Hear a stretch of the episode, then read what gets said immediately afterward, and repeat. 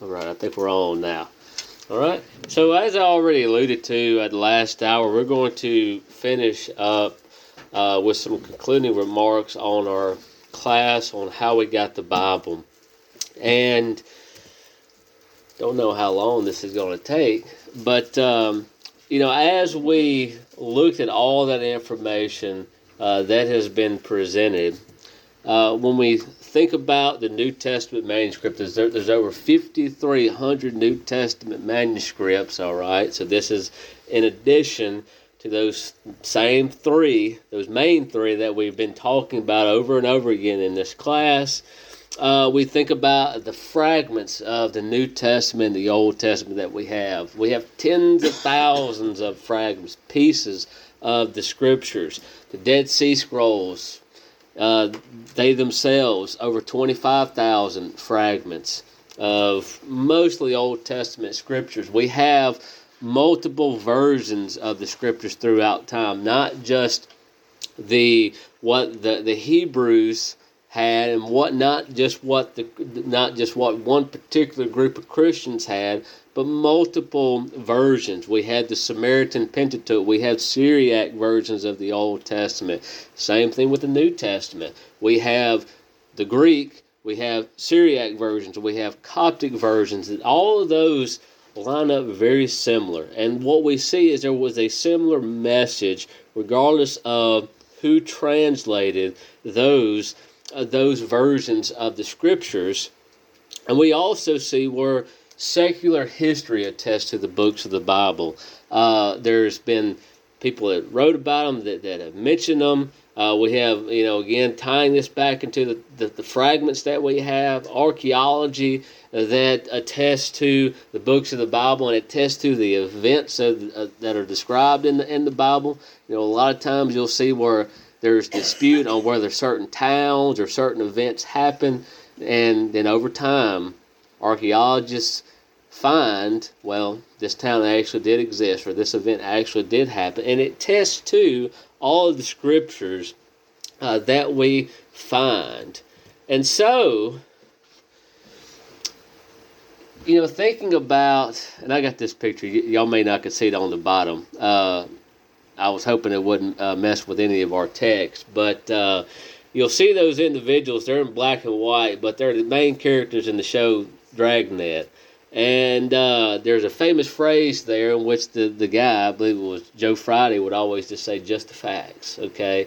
And so when you think about the Bible and think about just the facts of that, a lot of times when you see individuals uh, or talk with individuals, this topic, they will say, well, the original text, the original Greek, I believe was inspired, but it has been corrupted throughout time. And okay, I, un- I understand that point, but when you get down to the nitty gritty, it really doesn't hold a lot of water. Uh, if you're going to attack the legitimacy of the words that we have today, you have to go back and, and attack the legitimacy of the very beginning. Uh, you have to go and say, well, none of this, Jesus never existed, these, these apostles never existed, that it was wrong from the very beginning. Because what we'll see is that the textual criticism of the Bible throughout time is like un- anything else in history. There's just nothing. There's not been. There's no other book in history in which uh, the amount of time, the amount of evidence uh, that we have to build a case that what we have today is the same as what they were reading a thousand years ago, and the same as what they were reading two thousand years ago. Now, I'm not saying that over time somebody has misspelled a word or maybe maybe there's maybe been some changes in grammar. This is not what i'm talking about. I'm talking about the same message that those individuals 2000 years ago read. Is the same message that we have today. And if you would still argue well it's been corrupted uh, throughout time or what we have today can't be trusted i would ask the question as to how much more evidence uh, do we need that we have a consistent and accurate text. How much more do you need? If if you were going to if you were going to go to court and you were going to convict, you know, convict the scriptures of being legitimate, so to speak, what else would you need? You know, how many documents are needed to back up the accuracy of any other book? We have thousands, tens of thousands of documents that back up the accuracy of this book. What about any other book in history? Man, I don't I mean that's simply just not the case. You don't have that type of evidence for any other book throughout history. How many documents throughout time? So not just that are from the same time period, but also that have documents that are throughout time that back up the legitimacy of that book. Were there, you know, somebody wrote a book in 500 AD, did somebody reference it in 600 AD, or did they reference it in 700 AD, right? But we do see that with the scriptures there, that people reference those scriptures throughout time. They mention them. If, if you think about the individuals like Irenaeus, Origen, you know, Justin Martyr, Clement, um, Eusebius, all those individuals that recognize those scriptures and are referencing them as being readily available and uh, legitimate. And also, how many witnesses do we need to verify to, to verify that somebody existed? How many many people do we need talk about? Uh, well, Jesus did so and so, or Paul did so and so. How many other witnesses do we need? And so, uh, you know, again, the, the, the question that we have to ask ourselves is, uh, you know, really, I think at the end of the day, is whether we want to believe it or not. I think that's what it boils down to. And there's two possibilities that we have uh, for the scriptures that we have today. You know, really, one of the possibilities is that the apostles and the men of that time were absolutely nuts. They were crazy. They were, I mean, just schizophrenic. Uh, I mean, they were completely crazy, but yet they were able to pull off the greatest con job in the history of the world. I mean, these men, you know, hallucinated. They believed all these things, uh, believed they were doing all these miracles, and yet the things that they wrote were consistent. They had the same story, and yet that story has stayed the same throughout thousands of years. All right, and that in and of itself would have been a miracle. Okay, just for them to be able to do that, or the other possibility that we, that we have is what they wrote is true. All right, and that's what it all boils down to. There's no uh, fence riding on this. Either they were, you know, they again they set up just the greatest conspiracy of all time and were very successful, or what they're saying is actually true. All right, you can't go. I don't think it's legitimate to say, well, what they wrote at the beginning is true, but today it's not. All right, because as we can see, it just doesn't hold a lot of weight when we look at all the evidence. And I think if Joe Friday was bringing up a case against the, the scriptures that we have today, I think we could very much build a case and say that these scriptures are the same as 2,000 years ago. Uh, a quote by Sir Frederick Kenyon uh, in our Bible and ancient manuscripts. He says the number of manuscripts of the New Testament, of early translations from it, and of quotations from it in the oldest writers of the church is so large that it's practically certain that the true reading of every doubtful passage is preserved in some one or other of these ancient authorities. This can be said of no other ancient book of the world.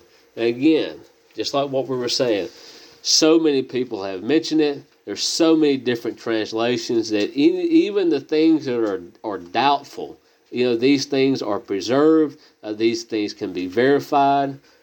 And again, no other book of that time period, no other book even today can line up to the amount of evidence that we have for uh, the scriptures. Also, you know, one thing that I think when we get into these discussions about the scriptures is outside of the legitimacy of it. And, you know, I think this kind of uh, this idea kind of helps build the idea that um, that the scriptures were corrupted throughout time is that people, for whatever reason, think that there's just a gap between the first century and the King James Bible, or maybe the, the third century and the King James Bible. Like there was just nothing. That the Catholics just held everything under lock and key until miraculously we, we got the King James Version. And that's simply not the case as well. Uh, as we have looked at in, in class, we have all these different versions. Uh, outside of the original text, we have these old Latin versions that are mentioned, although we don't have copies. There were old Latin versions around because the Vulgate was a revision of these old Latin texts. All right, so the old Latin would have been somewhere between the first and fourth century. The Vulgate would have been fourth century. We have these seventh and eighth century English translations. All right, and then we get to the Wycliffe version, Tyndale. All right, which is an English translation from the Greek to the King James. All right, so we have this consistent consistency of the text being read and the text being translated to other languages. All right, and then we also have access to uh, the English, uh, the, the translations from uh, Greek to English as well. So this text has always been with us, and so it's not a legitimate case to bring forth that like we just didn't have nothing until the King James, or it was just the Catholics telling us whatever until the King James, because we have these translations that people were putting in the work of looking at these texts, making sure that these texts closely resemble uh, the original. So, you know, moving on from that, yet another argument that is made, uh, at least by certain individuals, is the idea that the Bible is a Catholic book, that the Catholics made the Bible.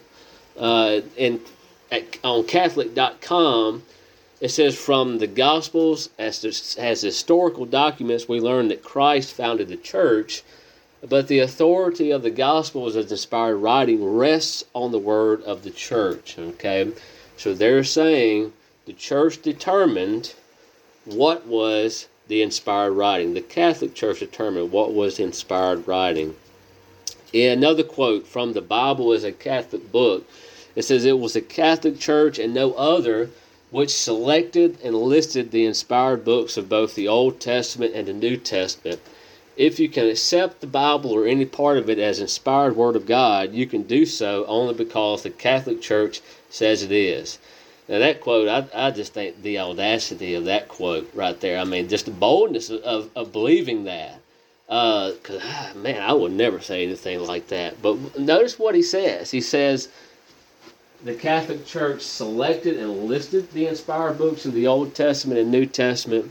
And again, if you believe that the Bible was inspired, it's because the Catholic Church says it is. And so we're going to look at some things and, and ask the question is this really true? Uh, did these come about only because of the Catholic Church? And without the Catholic Church, uh, could we not determine what is inspired. And so what we'll see is that I think the Catholic Church did do a great service for us in preserving uh, the text. We have a manuscript from them uh, that's of great use for us. And so we don't want to lighten that. But at the same time, did they basically, again, determine what was inspired and what was not inspired? So we're going to look at that.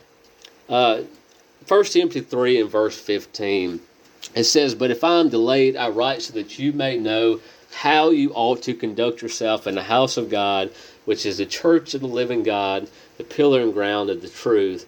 And so Catholics will look at this verse a lot and say, well, uh, the, because of this, saying that the church is the pillar and the ground of truth, that they kind of determine what is truth. Uh, they are, in a sense, an arbiter of the truth. And so, is the church, an arbiter of the truth. Well, uh, the reality of this is if we look at John 16 verse 13, and of course, in the context here, uh, Jesus is talking to the apostles.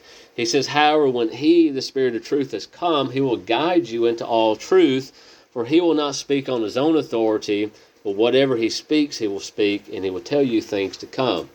And so, what Jesus is telling the apostles that there's going to come a time the Holy Spirit's going to guide you into all truth. And so, we have Jesus, the Holy Spirit is coming. He's not speaking on his own authority, all right? So, he's going to be giving the apostles words to speak that were given to him by Christ. And so, therefore, the message that the apostles are giving ultimately originates with Christ. It doesn't originate in their mind, it originates uh, with Christ. And so, the reality of this is whatever they what the apostles speaking they were not speaking their own opinions their own choices they were speaking the things of god and so any decisions on the truth that they made ultimately came from a decision already made by god and so uh, us today when we are reading the scriptures when we are looking at those things say okay what do i need to do what is the will of god I'm not determining what is truth. I'm just reading uh, what is truth, and then whatever God has said, I accept that. All right. So I'm just the receiver of that truth or the messenger of that truth. And so there's a distinct difference between that and being the one that decides what the truth is. And I think what we see in First Timothy 3, 1 Timothy 3 is just a total uh, you know, uh, just misunderstanding of what that text is is saying is that those that are in the church, the individuals in the church, they have the truth. They know the truth, all right? But it is not saying that they are deciding what truth is. And when you when when you have that mindset, when you just decide uh, that well, we're just going to do what we want to do, we may look to God's word for advice, but at the end of the day, our decisions ultimately come from our own minds, this is what you get. You get a church that is of change and confusion.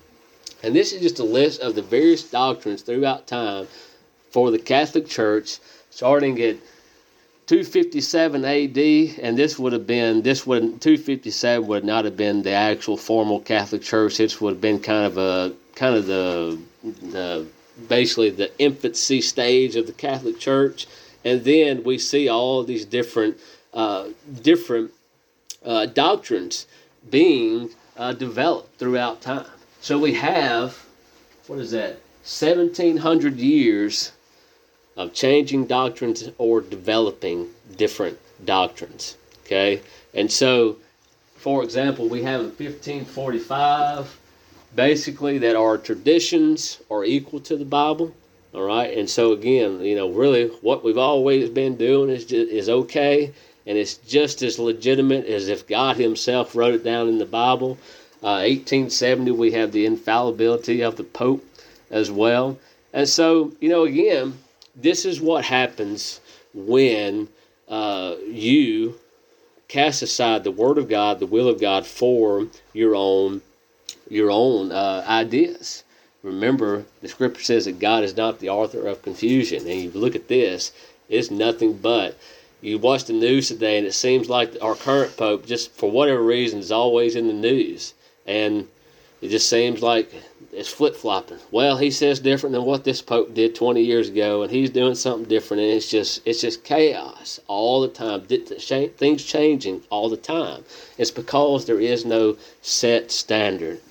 So again, this is what happens uh, when you cast aside the Word of God. So, going back to this question of is the Catholic, uh, is the Catholic, is the Bible a Catholic book? I want to think about some questioning questions on determining uh, inspiration. You know, how can we determine if a writing is inspired? Um, let's look at 2 Peter 1, verses 20 through 21. 2 Peter 1, we're looking at uh, this question of what does inspired mean, okay? And so, you know, sometimes people will say if, an artist is if if an artist is fixing to, to make some painting, they will say, "Well, I just I just had an inspiration." You know, I, I've just been inspired by the sunset, so to speak, and I'm going to make this painting.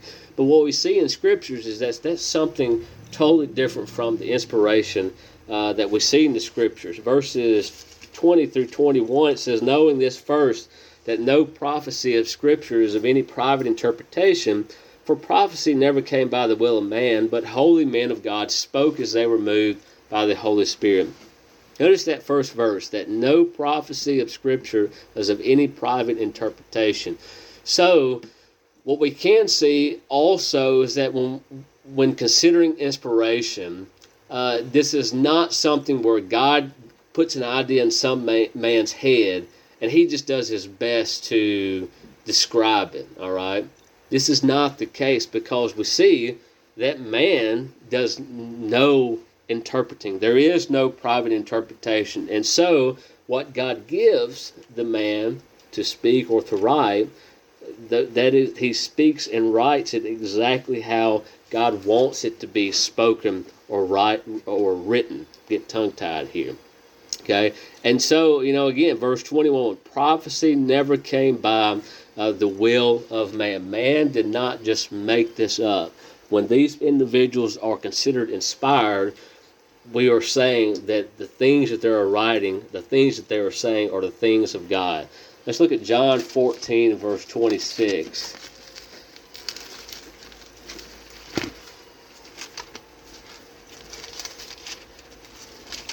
John 14, verse 26. You know, again, uh, it says, But the Helper, the Holy Spirit, whom the Father will send in my name, he will teach you all things and bring to your remembrance all things that I have said to you. And so this this inspiration is, is of a miraculous nature as well, as we would expect.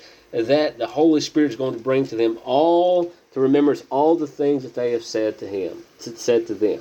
The things that they forgot is going to be remembered. Okay. Next part, you know, can we prove uh, that someone is inspired, or if I said that I was inspired, uh, could I prove it? Or is there a method as to how I could prove that I am inspired? Well, we see that in Hebrews 2 and verses 3 and 4. Hebrews 2, verses 3 and 4. I think many of you know this passage. Hebrews chapter 2, verse 3 through 4. It says, How shall we escape if we neglect so great a salvation, which at the first began to be spoken by the Lord, and was confirmed to us by those who heard him? God also bearing witness both with signs and wonders, with various miracles and gifts of the Holy Spirit according to his own will. All right, so we have the salvation which was spoken by the Lord. It was confirmed to us by those who heard him, so that would be the apostles. All right. And then we see in verse 4 God also bearing witness both with various both with signs, wonders, and with various miracles and gifts of the Holy Spirit. Okay. So it was confirmed, all right, but we see God bearing witness. And how did he bear witness to it? It was not him coming down and saying, Y'all better believe Peter.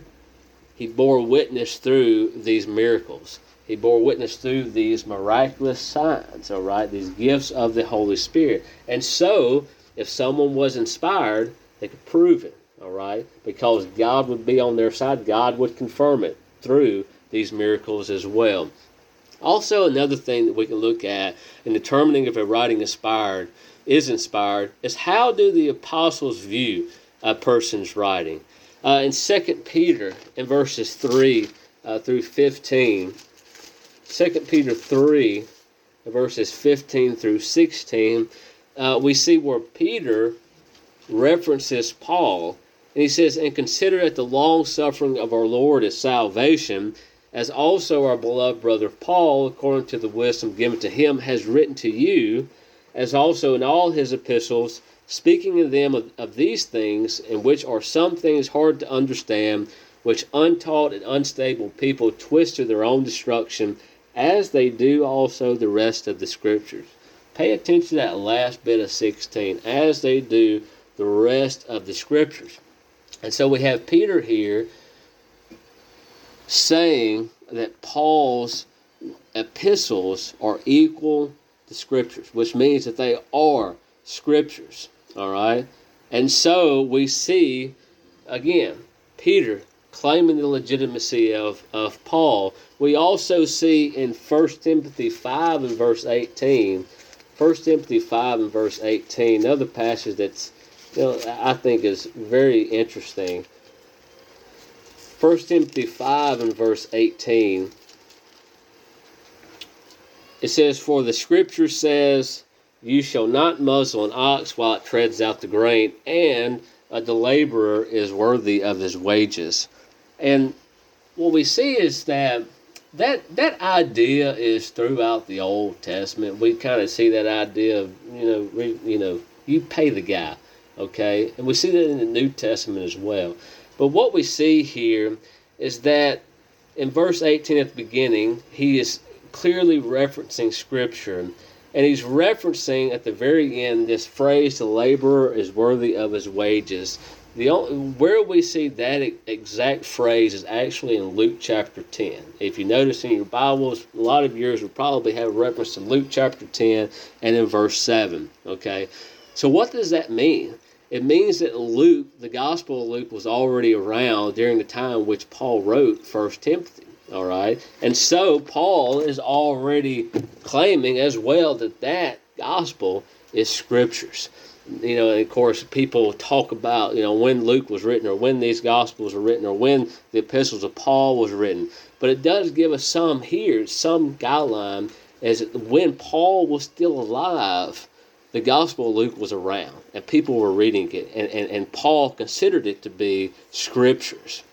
Right? And so we can look at that and see that these things are legitimate. These same apostles, these these men who had these gifts, who were uh, called of God to do these things, they view those writings as inspired. And so, what we can see here is looking at the scriptures and looking at what uh, other people have to say is we can really build a case that nobody needed the Catholic Church to determine inspiration. We did not need some type of council to decide, okay, well, these books are legitimate, these books are not legitimate. And what we'll also look at here in the next couple of slides is uh, people who talk about the scriptures, who, who, who note them as legitimate even before the Catholic Church even existed.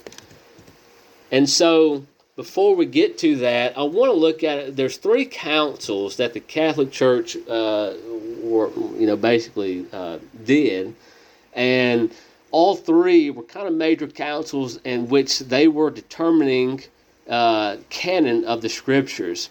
And one thing to note is that it was not until this Council of Trent in 1546 that the canon of scriptures was completely finalized. Like they they just put their hands down and said, "This is it. This is the canon of scriptures." All right. So this was 1500 years after the time of Christ, and I don't know about you, but taking this long to determine uh, the canon it just doesn't give me a warm fuzzy feeling. It's not very reassuring here. All right, and it and it lends itself to the credit that these people just uh, you know there was a lot of flip flopping, there was a lot of changes in, in teachings, and uh, really.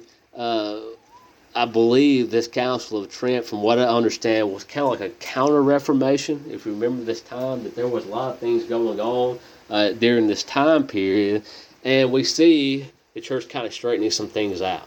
Okay.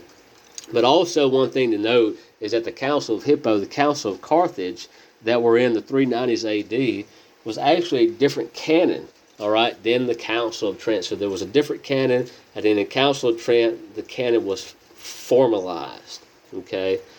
So you know, even then, they they you know people may talk about well, the Catholic Church, uh, you know, determined the inspiration, but even then there were issues, and you know, it, it, taking a long time in figuring out what was canon, or at least formally declaring what was canon. Now, these books before the council, New Testament books before the council, we see uh, uh, several individuals quote these books. Irenaeus, which we've already talked about before, around 180 uh, AD he wrote this book. Uh, don't know how to pronounce that. It's basically against heresy. Is, is what the is what the, uh, the title of the book is, and he quotes from all the books of the New Testament, with the exception of Philemon, Second Peter, Third John, and Jude. All right. So what is that? That's twenty-seven books, and so he quotes from twenty-three of those books. All right. And so what that means again, these books were around these books were considered legitimate, you know, at least what 100, 200 years before uh, the Catholic Church really became formalized. We also have Origen, and this was from Origen's homilies on Joshua. It's kind of like a commentary on Joshua that was written around 240 AD. And uh, this was in the middle of thought on his commentary in Joshua, but notice what he says. He says, Matthew first sounded the priestly trumpet in his gospel. Mark also, Luke and John each gave forth a strain on their priestly trumpets. Peter, moreover, sounds loudly on the twofold trumpet of his epistles, and so also James and Jude. Still, the number is incomplete, and John gives forth the trumpet sound in his epistles and apocalypse, and Luke while describing the acts of the apostles. Lastly, however, came he who said, I think that God had set forth us apostles last of all, and thundering on the fourteenth trumpets of his epistles, threw down even to the ground the walls of Jericho, that is to say, all the instruments of idolatry and the doctrines of philosophers. Very interesting how he kind of ties Joshua in uh, and and and the, the walls coming down Jericho to uh, the New Testament scriptures. But if you just pay attention and notice what he so he quotes, he he, he mentions the Gospels. He mentions uh, the two epistles of Peter, so this would have been First and Second Peter. He mentions James and Jude, and then uh, John in his epistles and Apocalypse. So this would have been uh, not just his Gospel, but First, Second, Third John, and then Revelation. So that would have been the Apocalypse.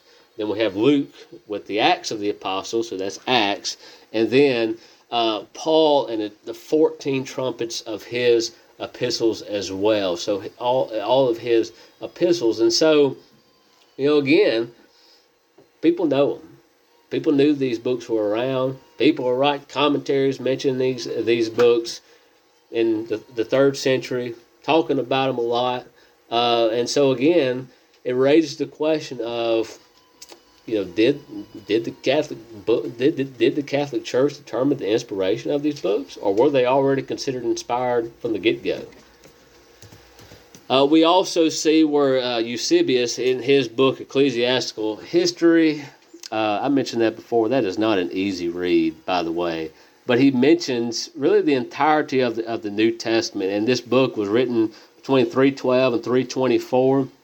What's interesting about this is he makes a distinction between the books that are basically universally recognized as legitimate, uh, some that people some reject, some accept, and then he also makes an, an, another uh, distinction on the books that are just, you know, they're they're nonsense. They're totally rejected. And I believe with his book, he he mentioned it was Second Peter, Second and Third John, uh, Jude, and James. As some people didn't accept them as scriptures, but some did.